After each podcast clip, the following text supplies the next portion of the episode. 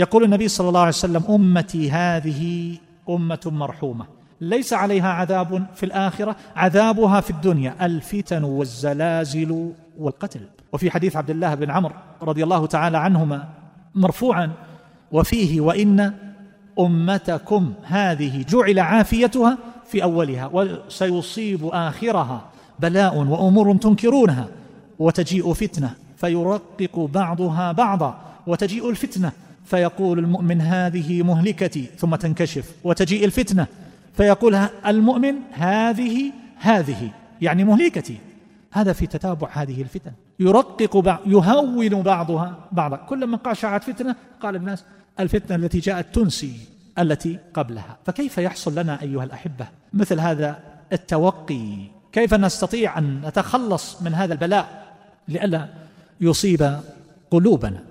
فأعظم ذلك وأول ذلك أيها الأحبة وبه نكون ممتثلين لقوله تبارك وتعالى واتقوا فتنة لا تصيبن الذين ظلموا منكم خاصة أن نعتصم بالكتاب والسنة وأن نجرد المتابعة للنبي صلى الله عليه وسلم.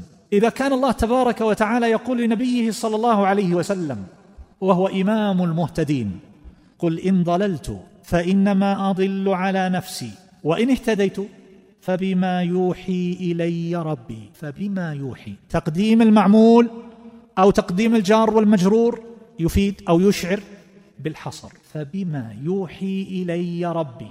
فالاهتداء إنما يكون بما يوحي إليه. ما قال بعقلك؟ بمداركك؟ بفهمك للأمور وتحليلات الأمور الواقعة والأخبار وما إلى ذلك؟ فبما يوحي إلي ربي. فحصر الاهتداء بالوحي. والله يقول ومن يعتصم بالله فقد هدي إلى صراط مستقيم. وقد هنا تفيد التحقيق. من يعتصم بالله ما قال يعتصم بعقله؟ يعتصم بالله. كيف نعتصم بالله؟ أن نرجع إلى الوحي المنزل أن نتمسك به. فاستمسك بالذي أوحي إليك. وفي حديث أبي هريرة رضي الله تعالى عنه المشهور من قول النبي صلى الله عليه وسلم تركت فيكم شيئين لن تضلوا بعدهما وذكر كتاب الله وسنته صلى الله عليه وسلم. قال ولن يتفرقا حتى يرد علي الحوض. اليوم تسمع بعض الليبراليين والعلمانيين يتكلم يظن بعض من لا دراية له أنه قد تغير وتاب واستقامت حاله.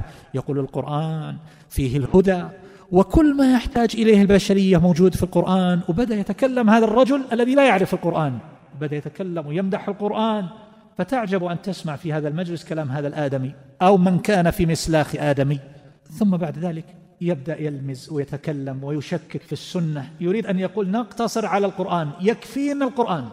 وإذا قال الإنسان مثل هذا الكلام فهو ضال. يريد أن يفصل بين القرآن وبين السنة. والنبي صلى الله عليه وسلم يقول ولن يتفرقا حتى يرد علي الحوض وكتاب الله وسنتي. لابد من هذا وهذا.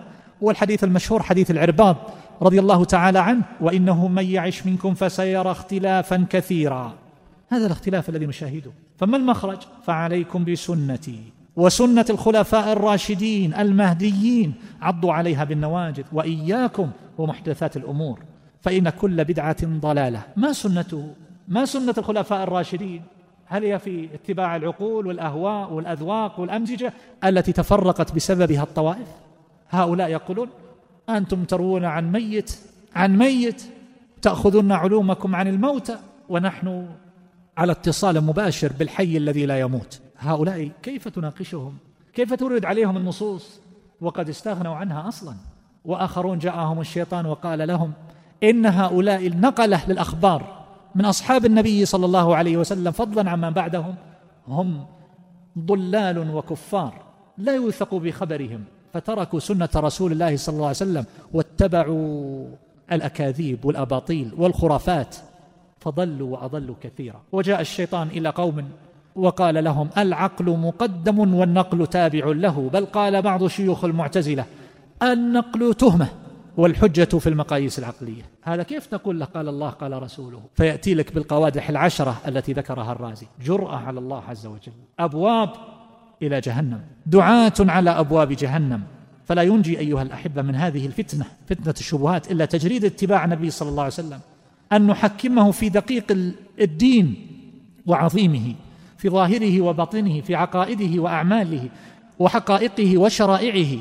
فنتلقى عنه حقائق الدين والإيمان وشرائع الإسلام كما يقول الحافظ ابن القيم رحمه الله. الأمر الثاني حسن الصلة بالله عز وجل. هذا أمر لا بد منه حسن الصلة بالله. بأنواع هذه الصلة فأول ذلك الدعاء. أن يكثر الإنسان من اللهج بالدعاء. تأملوا قول يوسف صلى الله عليه وسلم لما امتحن بامرأة العزيز والنساء اللاتي تمالأن معها قال وإلا تصرف عني كيدهن أصب إليهن وأكن من الجاهلين. فاستجاب له ربه فصرف عنه كيدهن. هذا الكريم ابن الكريم ابن الكريم ابن الكريم. يوسف ابن يعقوب ابن إسحاق ابن إبراهيم عليه السلام. يقول وإلا تصرف عني كيدهن إنه لا حول للعبد أيها الأحبة ولا طول إلا بأن يسأل ربه أن يخلصه وأن ينجيه من الفتن ما ظهر منها وما بطن. وفي حديث وجاء عن حذيفة رضي الله تعالى عنه ليأتين على الناس زمان لا ينجو فيه إلا من دعا بدعاء كدعاء الغريق. ضراعة إلى الله تبارك. هل نحن نفعل هذا؟ ونحن نشاهد هذه الفتن تتخطف من حولنا. كل يوم يتساقط أناس من المنتسبين إلى العلم ومن غيرهم يتساقطون. في فتن شبهات وفتن شهوات وفتن مخلوطة. من هذا وهذا. والله علمنا أن نقول ربنا لا تجعلنا فتنة للذين كفروا. فتنة هنا مصدر والمصدر هنا بمعنى الفاعل أو بمعنى المفعول. كما قال أهل العلم من المفسرين كالقرطبي وغيره لا تجعلنا فتنة أي لا تجعلنا فاتنين لغيرنا. ومن المعاني التي يذكرونها في هذا ألا تسلط علينا عدونا فيتغلب علينا ثم يفتن بسبب ذلك ويقول لو كانوا على حق لما غلبناهم وقهرناهم. لا تجعلنا فتنة للذين كفروا. لا تجعلنا فاتنين. ومن ذلك بسوء أيضا تمثيل الإسلام أمام الناس. فيقال هؤلاء يدعون إلى هذا الدين وهم أبعد الناس عنه. ربنا لا تجعل وانظر إلى أحوال الأمة اليوم من الضعف والتفرق والحروب. العالم الثالث هو ما بين العالم الغربي والعالم الشرقي. الدول الصناعية.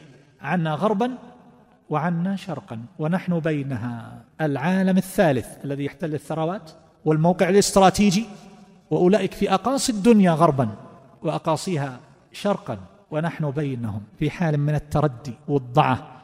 الدول النامية العالم الرجعي المتخلف العالم الثالث واحد يعرق جبينه حينما يسمع مثل هذا الكلام. عاله على العالم في كل شيء حتى في لباسنا الذي نلبسه.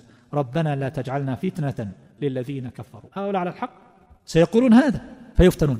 والمعنى الآخر لا تجعلنا مفتونين. لا تجعلنا فتنة أي مفتونين للذين كفروا. فتسلط الكفار علينا فيفتنون عن ديننا. وهكذا من الدعاء أيها الأحبة أن الإنسان يستعيذ بالله تبارك وتعالى من الفتن. وفي حديث زيد بن ثابت رضي الله تعالى عنه مرفوعا وفيه تعوذوا بالله من الفتن ما ظهر منها وما بطن. وفي حديث أيضا أبي هريرة إذا تشهد أحدكم فليستعذ بالله من أربع وذكر منها ومن فتنة المحيا والممات. ما هي فتنة المحيا؟ يدخل فيها هذه الفتن التي تعتور الإنسان في حياته. وفي حديث آخر كان رسول الله صلى الله عليه وسلم إذا أمسى قال أمسينا وأمسى الملك لله. وفيه اللهم إني أعوذ بك من الكسل والهرم وسوء الكبر وفتنة الدنيا وعذاب القبر. وفي الحديث الآخر كان يدعو في الصلاة. اللهم إني أعوذ بك من عذاب القبر وأعوذ بك من فتنة المسيح الدجال وأعوذ بك من فتنة المحيا وفتنة الممات. وفي الحديث الآخر أن رسول الله صلى الله عليه وسلم كان يعلمهم هذا الدعاء كما يعلمهم السورة من القرآن. قولوا اللهم إنا نعوذ بك من عذاب جهنم. إلى أن قال ونعوذ بك من فتنة المحيا والممات. كما يعلمهم السورة من القرآن. فهل نحن أيها الأحبة نستعيذ كثيرا ونستحضر حينما نقول بعد التشهد أن نستعيذ بالله من الفتن فتنة المحيا والممات نستحضر هذه المعاني؟ وهكذا يدخل في الدعاء أيها الأحبة طلب الهداية من الله تبارك وتعالى. الله يقول يا عبادي كلكم ضال إلى من هديته فاستهدوني أهدكم.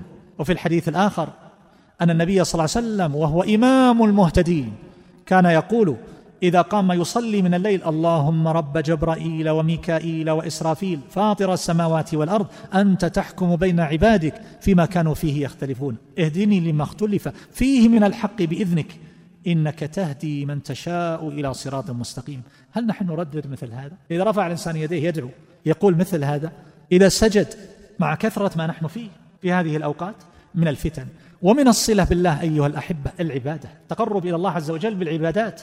تأمل قول الله عن يوسف عليه الصلاة والسلام. كذلك لنصرف عنه السوء والفحشاء. ما التعليل؟ إن هنا تفيد التعليل.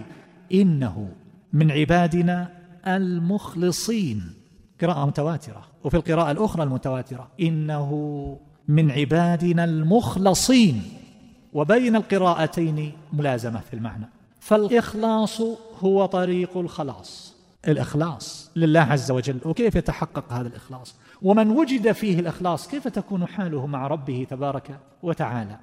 وهكذا أيها الأحبة حديث معقل بن يسار كلنا نعرفه بقول النبي صلى الله عليه وسلم العبادة في الهرج كهجرة إليه وهو مخرج في صحيح مسلم. وعبارات العلماء رحمهم الله تنوعت في تفسير ذلك. فبعضهم كابن رجب يقول لكون الناس وقت الفتن يتبعون أهواءهم ولا يرجعون إلى دين. فكانوا كأهل الجاهلية. وبعضهم كالطحاوي يقول لكون الهرج يشغل الناس عن الأهم وهو العبادة. فكان من اشتغل بالعبادة مستحقا لهذا الثواب. وبنحوه قال النووي الناس مشغولون. فكيف اليوم أيها الأحبة بوسائل الإعلام ومتابعة القنوات والمواقع الإلكترونية؟ فما الذي يبقى للعلم والعمل؟ ما الذي يبقى للتحصيل؟ وإذا جاء الإنسان للعباده فقلبه مشوش مشتت. ينبغي الإنسان أن يضع لنفسه اهدافا. هذه الفتن قد تتطاول قد تبقى عقودا فيمضي العمر. ضع لك هدفا. ومنهاجا واضحا في العلم والعمل. ثم اجعل لمتابعة ما يجري وقتا محددا لا يصرفك عما أنت بصدده. يمكن أن يتابع الإنسان الأخبار لمدة معينة نصف ساعة في اليوم للمواقع التي تجمع الأخبار مثلا المتفرقة وتنقح بطريقة مأمونة بإذن الله عز وجل. ولا داعي للتتبع لأن هذا التتبع أيها الأحبة كالذي يعد أمواج البحر. هذا فضلا عن أولئك الذين يكتبون في مواقع منتديات أو يكتبون في وسائل أخرى مثل الواتساب أو يكتبون في حساب في تويتر أو يكتبون في الفيسبوك ثم يفتح بين دقيقة وأخرى ينظر ماذا علقوا على شريف كلامه ومتين تحقيقه وتدقيقه ثم لا يزيده ذلك إلا تيها. واعجابا. ماذا علقوا؟ كم دخل؟ كم قرئ؟ ألهاكم التكاثر حتى زرتم المقابر. إلى متى هذه الحال؟ هذه أيها الأحبة مثل أمواج البحر. الذي يريد أن يعد أمواج البحر لا تنتهي. لا تنتهي ابدا.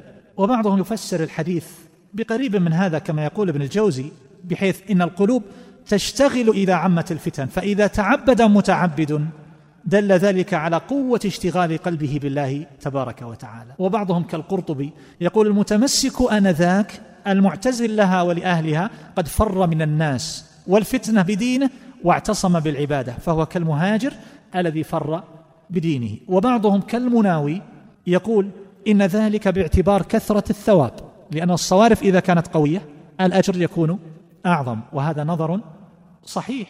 صوارف كثيرة فإذا أقبل العبد على العبادة فله من الأجر أعظم مما يكون لغيره أو لكون كل من هؤلاء قليل في الناس. فكما أن الأبدان تهاجر فكذلك القلوب تهاجر إلى ربها وباريها وخالقها لا سيما إذا عمت الفتن فيهاجر بالأحوال والأعمال الصالحة. وفي الحديث بادروا بالأعمال فتنا كقطع الليل المظلم. بادروها اعملوا قبل أن يأتي ذلك. فتنشغلون به عن العبادة. يصبح الرجل مؤمنا ويمسي كافرا أو يمسي مؤمنا ويصبح كافرا يبيع دينه بعرض من الدنيا. بإغراء بصفقة بشهرة بتطبيل لبعض المواقع له ثم بعد ذلك ينحرف. ولربما وصل به الحال إلى حال يلحد فيها تماما. يبيع دينه بعرض من الدنيا. وإذا أراد مثل هذا أن يراجع أو وعظ أو نحو ذلك يبدأ يفكر بالأعداد والأتباع. سيخسرهم. كما قال المعلم رحمه الله ومنهم من يكون له في الباطل شهرة ومعيشة. شهرة ومعيشة.